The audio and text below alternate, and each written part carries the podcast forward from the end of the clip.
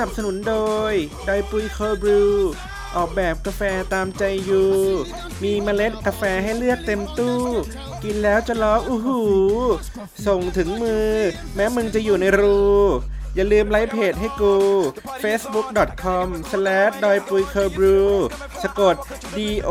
y p u i c o l d b r e w สวัสดีครับ คุณผู้ฟังทุกท่านครับ พบกับรายการใหม่เลยครับ ของ Galaxy Podcast นะครับ เป็นรายการที่ผมจะมานั่งบน่นนั่งเมาส์เรื่องของหมาหมานะครับ ชื่ออรายการว่า Dog Nation นะครับ แปลเป็นไทยว่าชาติหมานะครับ EP 1 ครับผม วันนี้เราอัดรายการกันวันที่ 24 ตุลาคมนะครับ 2560 นะครับ ก็ หลังจากที่ผมได้จัดกงจัดการเรื่องของหมาหมาเรียบร้อยนะครับ ก็เลยมาอัดพอดแคสต์นะครับ แล้วก็คิดตรึกตรองอยู่หลาย ๆ ทีว่าเออเราน่าจะมีรายการที่เกี่ยวข้องกับสัตว์เลี้ยงบ้างนะครับ ในพอดแคสต์เนี่ยเพราะว่าเราก็มีรายการหลากหลายมานะครับ มีทั้งพูดถึงเรื่องของ เทคโนโลยีบ้างพูดถึงเรื่องของถ้าเป็นรายการของคนอื่นนะ พูดถึงผีบ้างพูดถึงชีวิตส่วนตัวความชอบส่วนตัวพูดถึงโอ้ยสารพัดสารเพ แต่ว่ารายการที่พูดถึงเรื่องของสัตว์เลี้ยงอย่างเฉพาะเจาะจงเนี่ยครับยังไม่มีนะถ้าถ้าที่ผมลองหาหาดูนะครับ แล้วก็ในฐานะที่ตัวเองเป็นคนเลี้ยงหมามาเออถ้าถ้าเลี้ยงเองกับมือเนี่ยก็น่าจะสักประมาณเกือบเกือบสิปีแล้วครับ แต่ว่ามีหมาเข้ามาอยู่ในครอบครัวเนี่ยก็ น่าจะเกือบ 20 ปีแล้วล่ะนะครับ ก็อยากจะมาแชร์ประสบการณ์ หรือว่าเมาส์มอยเรื่องหมากันนะครับ ก็ในรายการนี้แหละก็จะมีเรื่องราวหรือว่าเกร็ดความรู้อะไรต่างๆ ถ้าเกิดว่าเวลาผมไปเซิร์ชหาเจอนะครับ ก็จะมาเล่าสู่กันฟังนะครับ เรื่องหมาหมากัน ทีนี้เอ่อถ้าถามว่าผมตอนนี้เลี้ยงหมาอะไรอยู่นะครับเอ่อตอนนี้ผมเลี้ยงหมาพันทางครับ มีอยู่ 2 ตัวนะครับ มีตัวแรกชื่อชัชชานะครับ เป็นหมา ก็บมาเลี้ยงน่าจะสักประมาณ 3 ปีแล้วครับ ก็เเก็บมาเลี้ยงเนื่องจากว่าออตอนนั้นผมเลี้ยง เอางี้ผมลำดับอย่างนี้กันแล้วกันนะครับว่าก่อนหน้านี้ครับคือที่บ้านผมอะก็จะเลี้ยงหมาปลาปลายนะครับ ก็แต่ว่าคนที่เอาหมาเข้ามาเลี้ยงอะก็จะเป็นน้องสาวผมนะครับเขาก็จะพาหมาตัวนั้นตัวนี้อะไรเงี้ยมาเลี้ยงอยู่ บ่อยๆนะครับ ตัวที่ผมจำได้เพราะว่าตัวที่มันอยู่นานที่สุดนะครับ ผมต้องขออนุญาตไล่กลับไปก่อนดีกว่าก่อนปัจจุบันนี้แล้วกันนะครับ ก็คือตัวแรกที่ผมพอจำได้นะครับ ว่าเลี้ยงก็อย่างจริงจังก็คือมันชื่อไอ้ลิฟออยครับมี 2 ตัวครับลิฟกับออย ตัวไอ้ลิฟเนี่ยมันเป็นสีหมาสีดำครับ ตัวไอ้ออยจะเป็นหมาสีน้ำตาลนะครับ ก็เรื่องมันมีอยู่ว่าวันหนึ่งนะครับ คุณพ่อเขาเป็นอาจารย์อยู่ที่โรงเรียน ทีเนี้ยเหมือนประมาณว่า พาโลงคงเห็นว่างูเหลือมครับที่โรงเรียนเนี่ยมันกินแม่แม่ของเอลิเบออยไปครับ แล้วทีเนี้ยก็เหลือลูกหมาอยู่สองตัวหรือกี่ตัวผมไม่แน่ใจนะ ก็คือไม่มีคนเลี้ยงอะครับ ผมก็เลยเหมือนพ่อเขาก็เลยเอามาเลี้ยงที่บ้านนะครับ ก็มีตัวสีน้ำตาลตัวหนึ่งตัวน้ำตัวดำตัวหนึ่งนะครับ น้องผมตอนนั้นก็ชอบศิลปินมากครับลิฟกับออยครับก็ตั้งชื่อไปเลยครับไอ้ลิฟกับไอ้ออยนะครับ ก็เลี้ยงกันมาเป็นรู้สึกเป็นเพศผู้นะครับทั้งคู่เลย เลี้ยงกันมาได้สักพักใหญ่ ๆ น่าจะไม่ถึงปีครับ ไอ้ลิฟโดนรถชนหน้าบ้านผมนี่แหละ ทั้งที่หน้าบ้านผมเองไม่ได้เป็นถนนใหญ่เลยนะ เป็นเป็นซอยอะไรเงี้ยครับ มันก็คงเหมือนแบบหลุดออกจากรั้วแล้วก็เดินเดินเดินเดินแบบไม่รู้อิโหน่อิเหน่อะไรเงี้ยครับ ก็โดนรถชนตายนะครับ ก็เลยเหลือแต่ออยตัวเดียวนะครับ แล้วก็เลี้ยงออยมานานมากเลยครับ ประมาณ 10 ปีได้ครับ จนกระทั่งมันแก่ตายนะครับ ไอออยนี้ก็สร้างวิรกรรมมาก เนื่องจากว่ามันเป็นหมา หมาพันทางครับ มันก็จะมีความเฮี้ยวๆหน่อยนึงอะไรเงี้ยครับ ชอบเยี่ยวใส่คนนั้นคนนี้หรืออะไรเงี้ย เอ้ยไม่ใช่เยี่ยวใส่คนดิ เยี่ยวใส่เสาเยี่ยวใส่นี่ก็เป็นเรื่องปกติของหมาตัวผู้เนาะนะครับ ก็ผมเลี้ยงมาสักพักหนึ่งสักระยะหนึ่งครับ เอ่อ ก็มีเลี้ยงตัวที่2ครับ ชื่อไอ้บิ๊ก ไอ้บิ๊กเนี่ยเป็นหมาเยอรมันเชฟเพิร์ดครับ อยู่ที่สระบุรี คือพอดีเหมือนเป็นญาติฝั่งคุณแม่ครับ เขาก็เลี้ยง เนื่องจากว่าเป็นหมาแบบเหมือนหมาทหารนะครับ แต่ว่าเเขาเลี้ยงอยู่ในกรงตลอดเวลาไม่ค่อยปล่อยให้มันออกไปวิ่งสักเท่าไหร่ ปัญหาก็คือว่าขาหลังนะครับขาหลังของเขาเนี่ยมันเหมือนแบบไม่ค่อยมีแรงมันก็จะเดินแบบยกเยก ยกเยก ยกเยกอะไรอย่างนี้หน่อยนะครับ ก็เหมือนคุณพ่อผมก็สงสารเห็นว่าแบบมันเป็นหมาตัวใหญ่มันควรจะต้องมีพื้นที่หรืออะไรเงี้ยครับก็เลยเอาเอาไอ้บิ๊กมาเลี้ยงนะครับ มันเป็นหมาอัลเซเชียนที่เขาเรียกไงดีอะ มันคงถูกฝึกมาในระดับหนึ่งครับ แล้วก็มีความไม่คือมันเป็นหมาที่ไม่ดุคือดูเราดูภายนอกนะมันเป็นแบบหมาดุหมาทหารอะไรเงี้ยหมาตัวใหญ่นะครับ แต่ว่าไม่ดุเลยเชื่องมากนะครับ ไม่เคยกัดใครเลยไม่แทบโหน้อยครั้งมากที่จะเห่านะครับ แล้วก็อยู่กันเป็นตัวผู้กับไอออย ก็ไม่เคยมีเรื่องกัดอะไรกันเลยนะครับ ก็อยู่กันด้วยความผาสุกกัน มีอยู่วันหนึ่งครับก็คือว่าเหมือน มาว่าคงหลุดออกไปจากบ้านนะครับ เหมือนเปิดประตู สมัยก่อนก็คือไม่ได้แบบผูกอะไรจริงจังอะไรอย่างนี้มากครับ ไอออยวิ่งไปข้างหน้าเลยครับ ไปไปปากซอย ไปไฟกับไอหมาที่อยู่ปากซอยกับหมาบ้านตรงหน้าปากซอยเขาน่าจะเป็น ผมไม่แน่ใจนะเป็นเป็นพันแบบใหญ่ ๆ อารมณ์เหมือนลาบาดอแต่ไม่ใช่ลาบาดอนะเพราะว่ามันมันดุกว่านั้นนะครับ แล้วก็ไปกัดกับเขาครับ คือเหมือนว่าว่าไอ้บิ๊กอะ อ๋อจำได้ละคือไอ้บิ๊กอะเดินไปครับไอ้เนี่ยพยายามเห่าหมาตัวใหญ่พยายามเห่าบิ๊กครับ แล้วก็ไอ้ออยก็เหมือนมันว่าเฮ้ยมึงเห่าเพื่อนกูเหรอก็วิ่งเข้าไปซัด ทีนี้เอ่อพอมันซัดปุ๊บมันตัวเล็กไงครับ มันก็โดนเขากัดครับ กัดตรงคอเลยครับ ผมได้ยินผมยังจำเสียงจนถึงได้ทุกวันนี้เลยนะว่าแบบมันร้องแบบ เอ๊ะร้องแบบหวยหวนมากครับ กัดจนกระทั่งแบบ เจ้าของอะครับเขาออกมาเอาน้ำสาดเอาอะไรอย่างเงี้ยถึงค่อยแยกออกจากกันคือเนื่องจากว่าขานไกลมันล็อกนะครับตัวที่มันกัดนะกัดตรงคอครับแล้วก็เลือดก็ปึ๊ดปิดปิดปิดปิดอย่างนี้ออกมาเลย ผมก็แบบช่วยกันแบบปฐมพยาบาลเอาผ้าอุดหรืออะไรอย่างนี้กันนะครับ จนเหมือนว่าพอมันหายดีมันก็เดินก็เลยเดินคอเอียงเอียงนิดนึงอะไรเงี้ยครับแต่ก็อยู่กันมาจนแก่เลยนะ จนมาสักสิบปีอะไรเงี้ยอายุสักสิบปีครับก็แก่ตายเหมือนแบบตายนอนหลับตายอยู่ที่บ้านอะไรเงี้ยครับก็เอาไป ฝังกันแถวๆบ้านอะไรเงี้ยครับน้องผมก็ร้องผมร้องไห้ ผมนี่ก็ไม่กล้าที่จะแบบอุ้มหมาผมแบบเหมือนสะเทือนใจอะไรเงี้ยครับเอออันนี้ก็คือแล้วก็แล้วก็ก็เลยเหลือแต่ไอ้บิ๊กตัวเดียวนะครับ ทีนี้ไอ้บิ๊กก็มันก็เป็นแบบตกตักตัวเตะอะไรอย่างนี้ไปครับ แต่ว่ามีอยู่วันหนึ่งก็คือเออก็เลี้ยงมาอีกสักพักใหญ่ๆนะ มีอยู่วันหนึ่งผมจำได้เลยว่าเป็นวันลอยกระทงครับ ผมทำบ้านใหม่นะครับเขาก็พยายามแบบ กั้นลงกั้นรั้วอะไรอย่างนี้ใหม่ทีเนี้ยมันช่วงที่เป็นวันลอยกระทงอะครับมันก็มีคนจุดพลุเยอะพอจุดพลุเสร็จปุ๊บเสียงมันก็ดังดังมันก็พยายามมุดออกจากรั้วแล้วมันก็วิ่งหายออกไปเลยครับ คือทั้งที่คือเหมือนปกติเราก็คิดว่ามันคงกันอยู่ในรั้วบ้านเราโอเคแล้ว แต่ว่าสุดท้ายมันก็มุดหนีออกไปครับ แล้วก็ผมก็พอกลับมาบ้านอีกทีนึงอ้าวหมาหายนะครับ ก็พยายามออกไปตามหากันทั่วหมู่บ้านเลยครับ ก็ไม่เจอครับ ก็มีคนบอกว่า อ๋อ ไอหมาตัวนี้เหรอ เคยอยู่ตรงนี้ตรงนี้ตรงนั้นนะ อะไรอย่างเงี้ยครับ ผมก็ไปตามหาไม่ไม่เจอแบบวันสองวันอะไรเงี้ยไม่เจอแล้วก็ทำเป็นป้ายอย่างเงี้ยครับทำเป็นป้าย ปิ้นแปะทั่วหมู่บ้านนะครับเผื่อใครจะหาเจออะไรเงี้ยเพราะผมสงสารมันเพราะว่าหนึ่งก็คือขามันเป๋แล้วก็มันเป็นหมาตัวใหญ่คือ เวลาคนเห็นอะคนก็จะแบบกลัวมันนะทั้งที่มันเป็นหมาที่แบบค่อนข้างที่จะแบบเชื่องนะครับ แล้วก็แบบ friendly ไม่กัดไม่เห่าหรืออะไรอย่างนี้เลยนะครับ ผมจำได้เลยว่ามีอยู่ครั้งหนึ่งอะเหมือนตอนมันตีห้ากว่าเงี้ยครับผมเปิดประตูบ้านแล้วจะ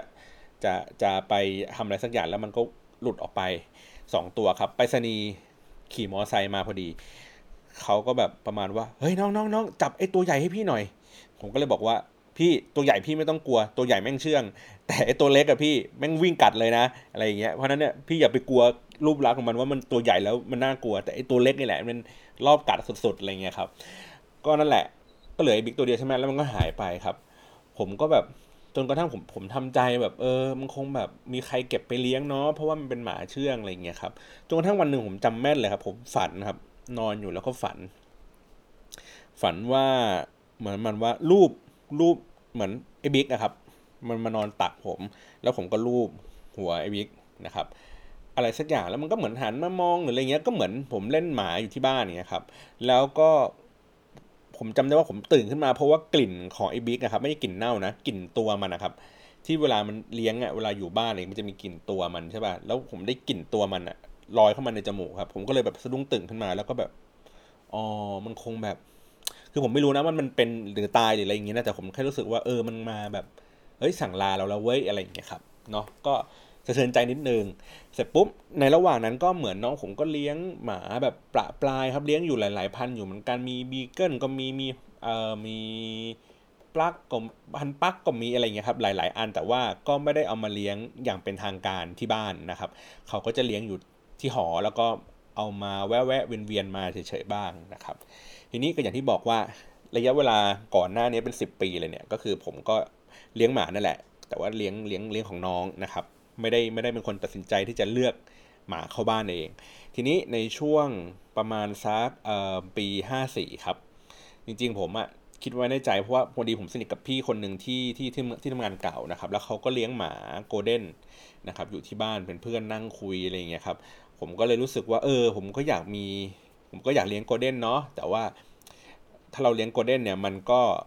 ขนมันเยอะครับขนมันยาว แล้วก็เราก็รู้สึกว่าเราไม่ค่อยพิถีพิถันกับไอ้เรื่องพวกนี้มากนัก มันก็มันก็จะลำบากเขามันก็จะร้อนมันก็อะไรอย่างเงี้ยอยู่ลำบาก ผมก็เลยว่าเอองั้นเอาพันธุ์ใกล้เคียงแล้วกันนะ ก็อาจจะเป็นแบบโกลเด้นเออไม่พูดผิดเอ่อตัวที่เป็นลาบาดอร์นะครับเพราะว่าสายพันธุ์มันจะใกล้ ๆ กัน ผมก็เลยแบบว่าเออผมมีความตั้งใจว่าอยากจะเลี้ยงลาบาดอร์สักวันหนึ่ง แต่เราก็ไม่รู้ว่าเมื่อไหร่นะครับ ทีนี้ช่วงมันปี 54เนี่ยแหละช่วงน้ำท่วมครับ ก็มันเป็นจุดหักเหในชีวิตหลาย ๆ เรื่องนะครับ รวมถึงเรื่องนี้ด้วยเหมือนกันแหละนะครับ ก็ประมาณว่าผมออกจากที่ทำงานครับเอ่อออกจากที่ทำงานประจำทั้งที่ผมมาเพิ่งย้ายมาในที่ทำงานใหม่มาสักสี่หรือ 5 เดือนเองนะครับ แล้วก็มีเงิน ติดตัวอยู่ราวๆสักถ้าผมจำไม่ผิดนะ ประมาณ 20,000 บาทครับ คือคือหนี้สินก็มีอยู่นะหนี้บัตรเครดิตเครดิตอะไรเงี้ยก็ยังมีอยู่ครับ แต่ว่าผมมีเงินสดถืออยู่ในมือประมาณสองหมื่นบาท ทีเนี้ยช่วงเวลานั้นก็คือ เหมือนที่บ้านเขาก็ไปอยู่เชียงใหม่กันครับเขาก็ย้ายไปอยู่เชียงใหม่สักพักหนึ่งแล้วแหละเพราะว่าคุณพ่อไปทำงานที่นั่นนะครับเอ่อผมก็เลยเหมือนแบบว่า เอ๊ะตัดสินใจว่าเอออยู่กรุงเทพแล้วมันเครียด นะครับหลาย ๆ เรื่อง เพราะว่าเรื่องน้ำท่วมเรื่องอะไรอย่างนี้ด้วย แล้วก็เรื่องงานเราก็ไม่มีงานอะไรอย่างนี้นะฮะก็เลยตัดสินใจว่าขึ้นมาอยู่เชียงใหม่สักระยะหนึ่งนะครับ ก็พอขึ้นมาอยู่เชียงใหม่ปุ๊บผมก็ลอง search เน็ตเล่น ๆ หาว่า เอ๊เหมือนอยากจะซื้อหมามาเลี้ยงสักตัวหนึ่งอะไรเงี้ย แต่ว่าในราคาที่เราไม่แพงมากเราผมสู้ราคาได้แค่ประมาณสักไม่เกินห้าพันหรอก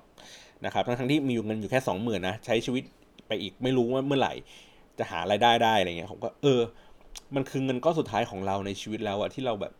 ในณเวลานั้นนะครับ ผมก็เลยรู้สึกว่า เอาไว้ผมในเมื่อผมไม่สามารถที่จะเอาไปลงทุนอะไรได้ ไม่สามารถที่จะไปทำอะไรให้มันเกิดประโยชน์งอกงามอะไรอย่างนี้ได้ตอนนั้นยังไม่ออกจริงๆ ก็เลยแบบทำในสิ่งที่เราแบบเฮ้ยอยากจะทำดีกว่า เพราะว่าพอเราออกมาจากงานประจำเหมือนเราอยู่กับตัวเองมากขึ้น นะครับเราก็ได้มีเวลาทบทวนอะไรหลาย ๆ สิ่งหลายอย่างมากขึ้นก็เลยแบบว่าอะโอเค งั้นเราลองเลี้ยงหมาสักตัวหนึ่งแล้วกันที่เป็นหมาที่เราเลือกตั้งแต่แรกคือเลี้ยงเลี้ยงมาตั้งแต่แรกผูกพันตั้งแต่แรกโดยที่เราไม่ใช่แบบว่าไปเก็บมาเลี้ยงหรืออะไรอย่างเงี้ยครับเป็นคนไปเลือกมันเองตั้งแต่แรก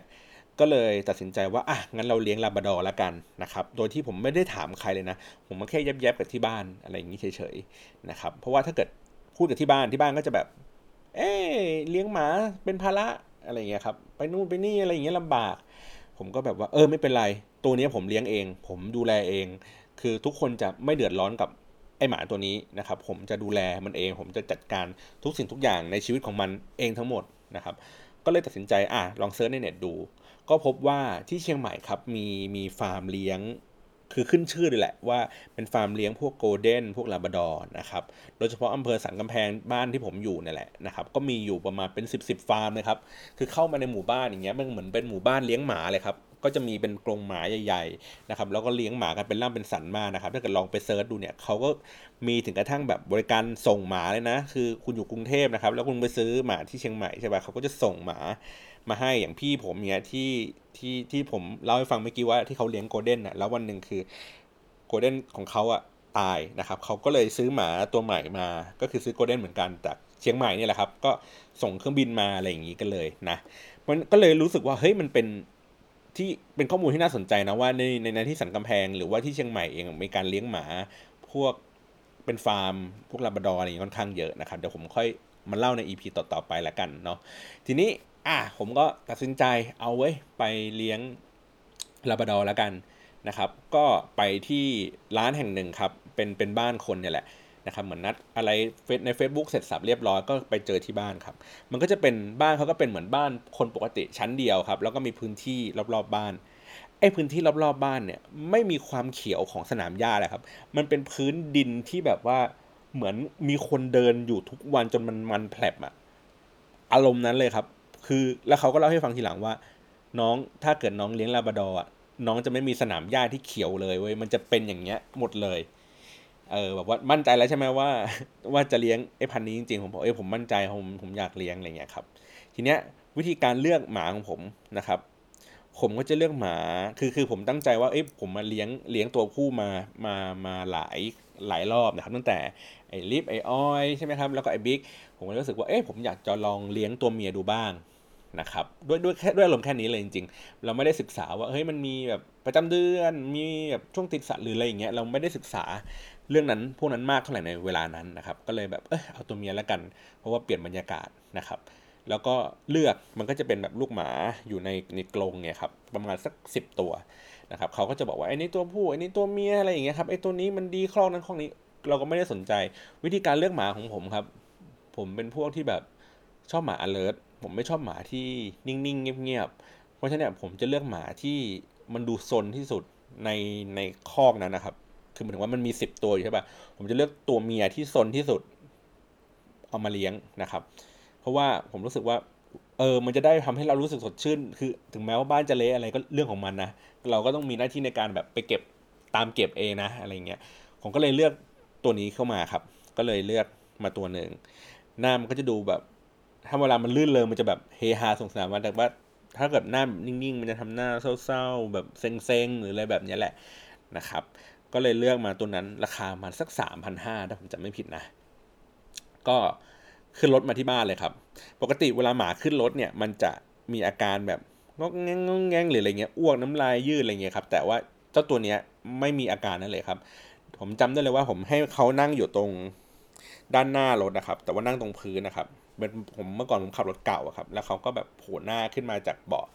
นะครับ ก็แบบ เออ ดูแล้วคิดในใจว่า เออ ถ้ามึงรับสภาพการขับรถกูได้จากจากจากที่ฟาร์มไปที่บ้านได้เนี่ยสงสัยคงมันเนาะคงได้พาไปเที่ยวไหนกันไหนบ่อยๆเนาะอะไรอย่างนี้นะครับ ก็เลยแบบอะกลับมาที่บ้านนะครับ แล้วก็พยายามหาชื่อเก๋ๆนะฮะแม่ผมก็ผมก็บอกแม่แม่ช่วยตั้งชื่อให้หน่อยแม่เป็นครูภาษาไทยแม่เฮ้ยแม่ขอชื่อแบบ เก๋ๆเท่ๆหน่อยเขาก็ตั้งทีแรกเออน้องเข้าเข้าเจ้าน้องเข้าปุ้นอะไรเงี้ยพยายามแบบตั้งชื่อเป็นภาษาเหนืออะไรเงี้ยครับ สุดท้ายไปไปมามามันได้เป็นชื่อดอยปุยครับเออผมก็เลยรู้สึกว่าเฮ้ยผมชอบนะชื่อนี้ เป็นแบบเป็นดอยหนึ่งอยู่ดูอยู่ทางเหนือนี่แหละ ผมก็แบบเออมันจะได้ดูแบบสะท้อนเอ้ยเป็นดอยปุยก็ชื่อดูเป็นผู้หญิงดี แล้วก็ดูสะท้อนถึงความเป็นเหนือเหนือดีอะไรเงี้ยครับ ก็เลยใช้ชื่อนี้มาเรื่อยๆ เพราะฉะนั้นแล้วเนี่ยในช่วงแรกๆเนี่ยเวลาอยู่ที่บ้านที่เชียงใหม่ครับบางครั้งเนี่ยเราไปเดินที่ตลาดถนนคนเดินนะครับ แล้วเราก็จะไปเจอร้านเสื้อเสื้อหมาอันหนึ่งเขาก็จะเป็นชุดเหนือเลยนะ เป็นผ้าหม้อห้อมเลยนะครับ แต่ว่าตัดให้หมาใส่นะแล้วผมก็เอาไอ้ชุดอันนั้นอะกลับมาบ้านแล้วก็มาแต่งตัวให้ดอยปุยมันนะครับ แล้วก็ถ่ายรูปแล้วก็ดูแบบเออดูน่ารักดีดูตลกดีอะไรเงี้ยผมยังเคยมีความคิดเลยด้วยยศสามเลยว่า เอ้ยชุดชุด ไอเนี่ยชุดพวกหมาอะไรเงี้ยครับมันก็แบบเฮ้ยมันมีดีไซน์ที่มันน่าสนใจดีเหมือนกันนะครับ ผมจำได้ว่าผมเคยถามเจ้าของร้านนี่แหละว่าเฮ้ยทำไมพี่ถึงตัดสินใจมาทำชุดหมาเขาบอกว่าเมื่อก่อนเขาทาเป็นชุดเด็ก เด็กเล็กๆนะครับ เด็กอนุบาลอะไรเงี้ยแล้วปรากฏว่าเด็กมันไม่ค่อยมีคือเหมือนเป็นสังคมผู้สูงอายุใช่ไหมคือเด็กมันก็ลดลงไปเรื่อยๆอย่างเงี้ยครับก็เลยเขาก็เลยแบบว่าอะเปลี่ยนหันเหเอามาตัดเป็นชุดหมาแทนนะครับ ก็ ก็เลยเป็นสภาพอย่างนั้นไปนะครับเนี่ยแล้วก็ถ่ายรูปแล้วก็เลี้ยงดูมาก็คือว่า ผมพาดอยปุยนะครับ ขึ้นลงเชียงใหม่ กรุงเทพเนี่ยบ่อยมากเลยครับ ประมาณสักเอ่อในช่วงประมาณขวบปีแรกอะผมวิ่งประมาณสักห้าหกรอบเลยครับคือทุกครั้งที่เวลาผมกลับกรุงเทพผมจะพามาด้วยนะครับ แล้วเวลาที่ผมเสร็จธุระที่กรุงเทพแล้วผมขึ้นไปเชียงใหม่ผมก็จะพามันกลับไปด้วยนะครับ มันก็จะนั่งเนี่ยทุกครั้งไม่งองแงไม่ ไม่ฉี่บนรถไม่อือบนรถเลยอะไรเงี้ยครับจนกระทั่งคือต้องลงไปที่ปั๊มพักข้างทางเนี่ยบางทีมันก็ไม่ฉี่ไม่อืดนะคือจนกระทั่งเหมือนกลับมาที่บ้านแบบโอ้สุดก้านแล้วก็จัดเต็มไปที่บ้านอะไรอย่างงี้กันไปนะครับ แล้วก็เป็นแบบเป็นหมาลื่นเริงล่าเริงนะครับ สนุกสนานเอ่อผมจำได้ว่าผมพาเขาไปตอนประมาณสักน่าจะมันสักหกเดือนมั้งครับ ผมพาเขาไปเดินที่ถนนลาดดำเนินนะครับ ช่วงน่าจะเป็นวันรัฐธรรมนูญ หรือวันปีใหม่ใกล้ๆอะไรเงี้ยไปดูไฟกันนะครับ ก็แบบสนุกสนานดีเพราะว่า ผมรู้สึกว่ามันเป็นคือหมาบางครั้งมันก็เหมือนคนอะมันก็อยากจะไปเที่ยวในที่แปลกๆบ้างเพียงแต่ว่า เราแค่รู้สึกว่าพอเวลาเราเอาลาบดอไปเดินนะครับ มันจะมีความเชื่อฟัง เราอยู่นิดนึงถึงแม้ว่าเราอาจจะแบบไม่ได้สอนมากนักอะไรเงี้ยครับ อืมแล้วก็ดูมีความแบบ น่ารักของมันอะ่ะ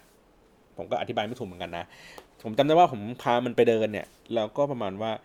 มีคนแบบเหมือนจุดประทัดจุดอะไรเงี้ยมันไม่กลัวนะ มันก็เดินเฉยๆ แต่พอได้ยินเสียงปงลังปุ๊บกลัวครับ วิ่งหนีหางทุกตูดอะไรเงี้ยผมก็แบบเออขำดีตลกมันดีนะครับ ก็นั่นแหละก็พาไปเที่ยวหลาย ๆ ที่ครับ ผมเออผมเสียดายแค่ว่าผมไม่ได้เคยพามันไปทะเลนะครับมันมันมันมันเสียซะก่อนมันตายซะก่อนนะครับนั่นแหละก็ในสามสามขวบปีเนี่ยก็ สนุกครับอยู่กับดอยปุยเป็นลาบดอตัวแรกก็เราก็ได้เรียนรู้นิสัยของลาบดอได้เยอะพอสมควรนะครับมันถึงว่าหนึ่งก็คือโอเคมีความเชื่อฟังเจ้าของในระดับที่แบบเหมือนคุยกันรู้เรื่องเลยครับเหมือนแบบเฮ้ยจะทำอันนี้ไม่ทำอะไรอะไรอย่างเงี้ยครับ คือคือเข้าใจภาษาในระดับหนึ่งเลยมันไม่เหมือนกับพวกหมาบ้านหรืออะไรอย่างเงี้ยทั่วๆไปนะครับที่ผมเคยเลี้ยงมานะครับสองก็คือมีความ ล่าเริง อารมณ์ดีตลอดเวลา คือในช่วงเวลาหนึ่งเนี่ยผมก็พาไอ้ชัดชาเมื่อกี้ที่ผมเล่าตั้งแต่ตอนแรกนู้นเลยครับหมาสามขาเนี่ยมาที่บ้าน มันก็จะมีความกลัวมันก็จะคอยขู่ขู่ดอยปุยนะครับ แต่ว่าดอยปุยเองก็ไม่สนใจนะครับ ก็เดินหลบไปอะไรเงี้ยไปนั่งอยู่เฉยๆแล้วก็มาหลบ แล้วก็ที่ประจำที่ดอยปุยชอบมานั่งก็คือตรงหน้าบ้านตรงหน้าประตูเลยครับ แล้วมันก็จะแบบ หันหลังให้แล้วก็จะคอยหันมามองผมเวลาผมนั่งทำงานนะครับ มันก็เลยเป็นที่มาของชื่อบริษัทผมที่ผมตั้งขึ้นนะครับ ว่าเป็น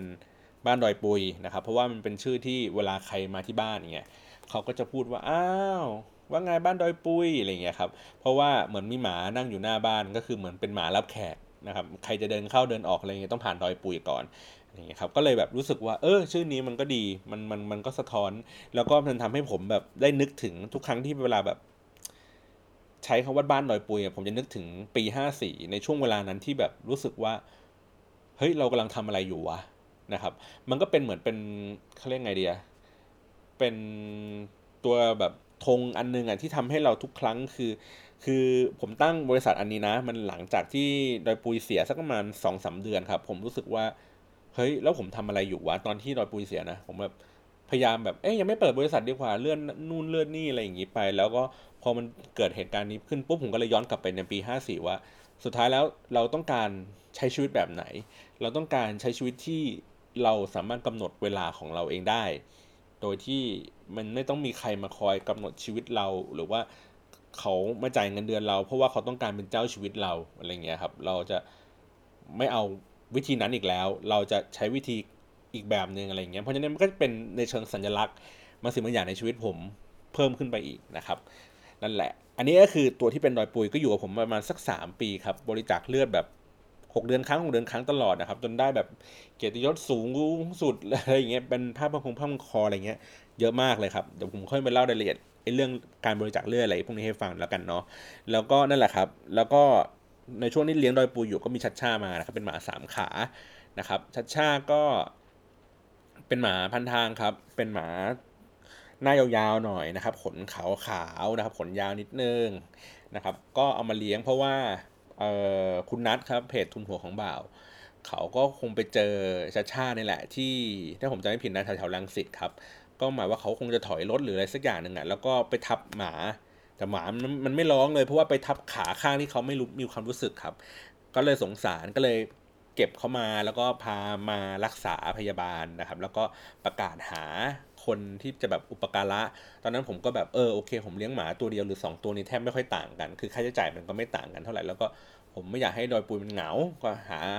เพื่อนมาอยู่ด้วยอะไรอย่างนี้ครับ ก็เลยไปรับชัชชาที่โรงพยาบาลสัตว์ทองหล่อครับ ตรงทองหล่อเลยแหละ ก็ วันแรกก็ทุลักทุเลเลยครับ เนื่องจากว่าเราไม่เคยดูแลหมาแบบพิการอะไรเงี้ยครับ ก็อะมานะครับ ก็มันก็เดินกระโผกกระเพกอะไรเงี้ยครับ แต่ก็เป็นหมาที่แบบใจสู้นะหมายถึงว่าเวลาไม่ว่าจะป่วยยังไง เวลาไปโรงพยาบาลยังไงเนี่ยไม่ร้องสักแอะเลยครับ แบบนิ่งไม่ขู่ไม่อะไรใดๆเลยคือนอนนิ่งมากจนแบบหมอก็ชมพยาบาลก็ชมอะไรเงี้ยครับ ว่าเป็นหมาที่แบบนอนนิ่งๆ แต่ว่ามันเป็นหมาที่ขี้กลัวนิดนึง เพราะว่ามันเป็นหมาข้างถนนนะครับ แล้วก็ไม่ได้ถูกเลี้ยงมาตั้งแต่เด็กเล็กนะเพราะฉะนั้นเนี่ยเวลาใครหน้าแปลกๆมาเนี่ยมันจะพยายามเห่าครับ แต่ว่ากลัวนะพยายามถอยเห่าแล้วก็ถอยเห่าแล้วก็ถอย แล้วก็พยายามมุดตัวเองไปอยู่แบบตรงมุมหรืออะไรอย่างนี้นะครับ ก็เออก็เลยแบบเออพอเข้าใจได้ว่าจริง ๆ แล้วมันไม่ได้อะไรมากมายหรอกมันมันไม่ได้เห่าเพราะว่าห่วงอาณาเขตตรงมันกลัวนะครับ ประมาณนี้ ผมก็เลยแบบอะโอเค ก็เลี้ยงก็เลี้ยงคู่กันมากับดอยปุยนะครับ แล้วก็พอดอยปุยเสียปุ๊บชัดชาก็อยู่ตัวคนเดียวอยู่สักประมาณเเดือนหนึ่งหรืออะไรเงี้ยนี่แหละเดือน 2 เดือนอะไรเงี้ยเพราะว่าเเหมือนเหมือนพอมันอยู่ตัวเดียวมันก็รู้สึกแฮปปี้นะเหมือนแบบไม่มีใครมาแย่งความรักอะไรมันอีกแล้วอะไรเงี้ยมันก็อยู่แบบยิ้มแย้มแจ่มใสอย่างนั้นเลยนะครับ ผมก็เลยรู้สึกว่า เอ๊ไม่เอาดีกว่า อยู่บ้านผมนี่มันแบบเงียบเหงาอะเงียบเหงาเกินไปอะให้อยู่ตัวเดียวนะครับ ก็เลยไปหา หมาพันทางมาเลี้ยงนะครับ เพราะว่าตอนนั้นคือเราก็แบบโอ้เราไม่พร้อมที่จะแบบ คือดอยปุยมันเป็นเรียกไงนะเหมือนเราแบบผูกพันกับมันมากเพราะว่าเราซื้อเขามาเลี้ยงตั้งแต่แบบเล็ก ๆอะไรเงี้ยครับผมก็รู้สึกว่าผมไม่คงยังไม่อยากจะไปผูกพันในลักษณะแบบนั้นอีกแล้วก็เออเก็บเขาเก็บมาเลี้ยงดีกว่า คือเป็นหมาที่ต้องการที่จะแบบมีบ้านอยู่เพิ่มอะไรเงี้ยครับผมก็ไปรับหมาชื่อกะเพรานะครับ เป็นเขาบอกว่าเป็นหลาน กอลัมนะครับ คือผมก็รู้จักกับน่าจะเป็นญาติกับทางของเพจกูต้าครับ คือเหมือนก็คงเป็นคอกคอกใหญ่ๆเงี้ยครับ ก็ออกมาที่หกเจ็ดตัวอะไรเงี้ยผมก็ใช้วิธีการแบบเดิมก็คือ ผมขอตัวเมียที่ดูซนที่สุดนะครับ ก็เลยได้ตัวนี้มาชื่อกะเพรานะครับ เป็นหมาตัวสีน้ำตาลหูจะแหลมๆหน่อยนึงนะครับ ก็จะดูเปรียวๆนิดนึงนะครับ ก็ซนแบบ อืมใช้ได้เลยอะแต่ว่า ถ้าในบรรดาซนทั้งหมดที่ผมเคยเลี้ยงมาเนี่ยไม่มีใครสู้ปุยได้ครับ กัดทุกสิ่งทุกอย่างกัดแหลกหมดผม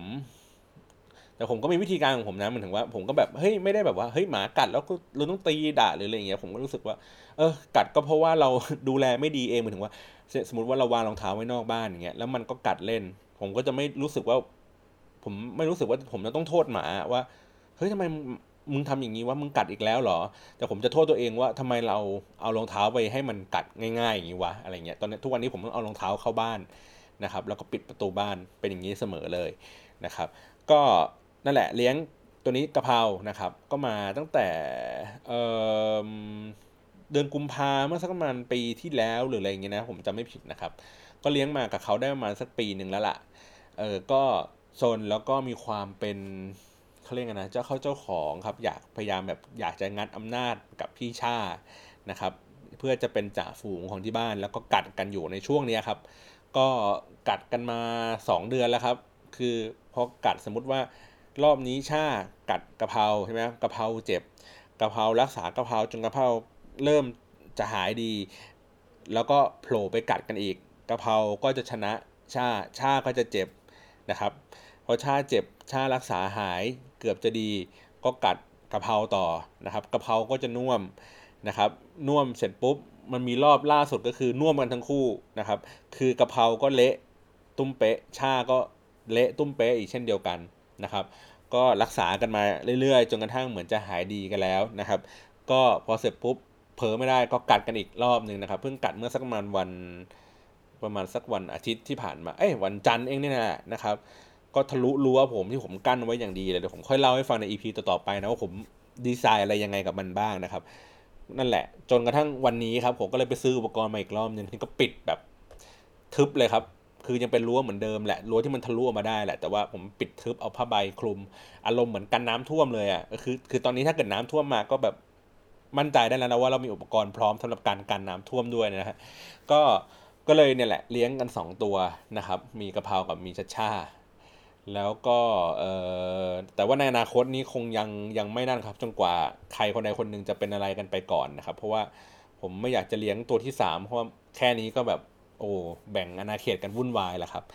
นั่นแหละครับ อันนี้ก็คือเป็นเรื่องราวทั้งหมดของมาหมาของบรรดามาหมาที่ผม อจำได้นะที่บ้านผมว่าจะทํำยังไง ว่าจะมีตัวอะไรบ้างเนาะแล้วก็ปัจจุบันนี้มีใครยังไงบ้าง ก็ถ้ามีเวลาเดี๋ยวผมเอารูปมาโชว์แล้วกันนะครับแต่ว่าปกติผมไม่ค่อยได้ถ่ายรูปพวกหมาหมาเท่าไหร่เพราะว่ามันไม่ค่อยอยู่นิ่งกันนะครับ อืม มันพยายามแบบหลายทีแล้วนะว่าแบบเอ้ยถ่ายรูปหน่อยแบบเฮ้ยกูอยากจะเอาไปแบบทำพงทำเพจอะไรอย่างงี้บ้างเผื่อได้ตังค์บ้างอะไรเงี้ยแต่ว่าแบบมันไม่เคยให้ความร่วมมือสักที ผมก็ตามใจเรื่องของมึงอะไรเงี้ยครับนะฮะก็ นี่แหละครับ อันนี้คือเกริ่นนำกันไปก่อนนะครับสำหรับชาติหมา EP หนึ่งครับ วันนี้ผมก็มาอธิบายตัวละครของเราหลักๆนะครับ ก็ใน EP ต่อๆไปก็คือผมก็จะมานั่งเมาส์เรื่องหมานี่แหละครับที่บ้านให้ฟังนะครับ หรือว่าเราไปเจอเจอการประสบการณ์การเลี้ยง อย่างเช่น อันนี้ผมเกริ่นไว้คร่าวๆก่อนนะ อย่างเช่นว่าวิธีการกำจัดกำจัดเห็บมัดทำอย่างไรนะครับ หรือเรื่องของการบริจาคเลือดดีไม่ดีทำยังไงนะครับ หรือว่าเรื่องของการทำหมันทำหมันแล้วจะช่วยให้ลดอาการดุกัดกันได้จริงหรออะไรอย่างงี้นะครับ หรือว่าตัวที่เป็นผมเพิ่งเจอมาครั้งล่าสุดว่าเออเทคนิคในการแยกหมาเวลากัดกันออกจากกันใช้เทคนิคอะไรนะครับ หรือว่าแม้กระทั่งไอ้ตัวรั้วที่ผมเพิ่งทำเสร็จนี่แหละรั้วกั้นหมานี่แหละนะครับ ก็เดี๋ยวจะมาบอกสูตรให้ฟังเนาะว่า วิธีการออกแบบไอ้รั้วกั้นหมานี่ทำยังไงนะครับ แล้วก็อะไรอีกเนาะอาหารหมาเอออาหารหมาคุณไปซื้อที่ไหนจะถูกเออหรือคุณปรับปรุงสูตรอะไรยังไงให้มันดูน่าสนใจอะไรเงี้ยอันนี้ผมพยายามแบบค่อยๆนึกนะว่ามันมีเรื่องหมาอะไรยังไงบ้างนะครับ ยังไงก็ฝากติดตามแล้วฟังกันต่อไปนะครับใน EP ต่อต่อไปนะครับ ว่าจะหาเรื่องเกี่ยวกับหมาหมามาเล่าให้ฟังยังไง วันนี้ขอบคุณสำหรับการรับฟังมากครับ สวัสดีครับ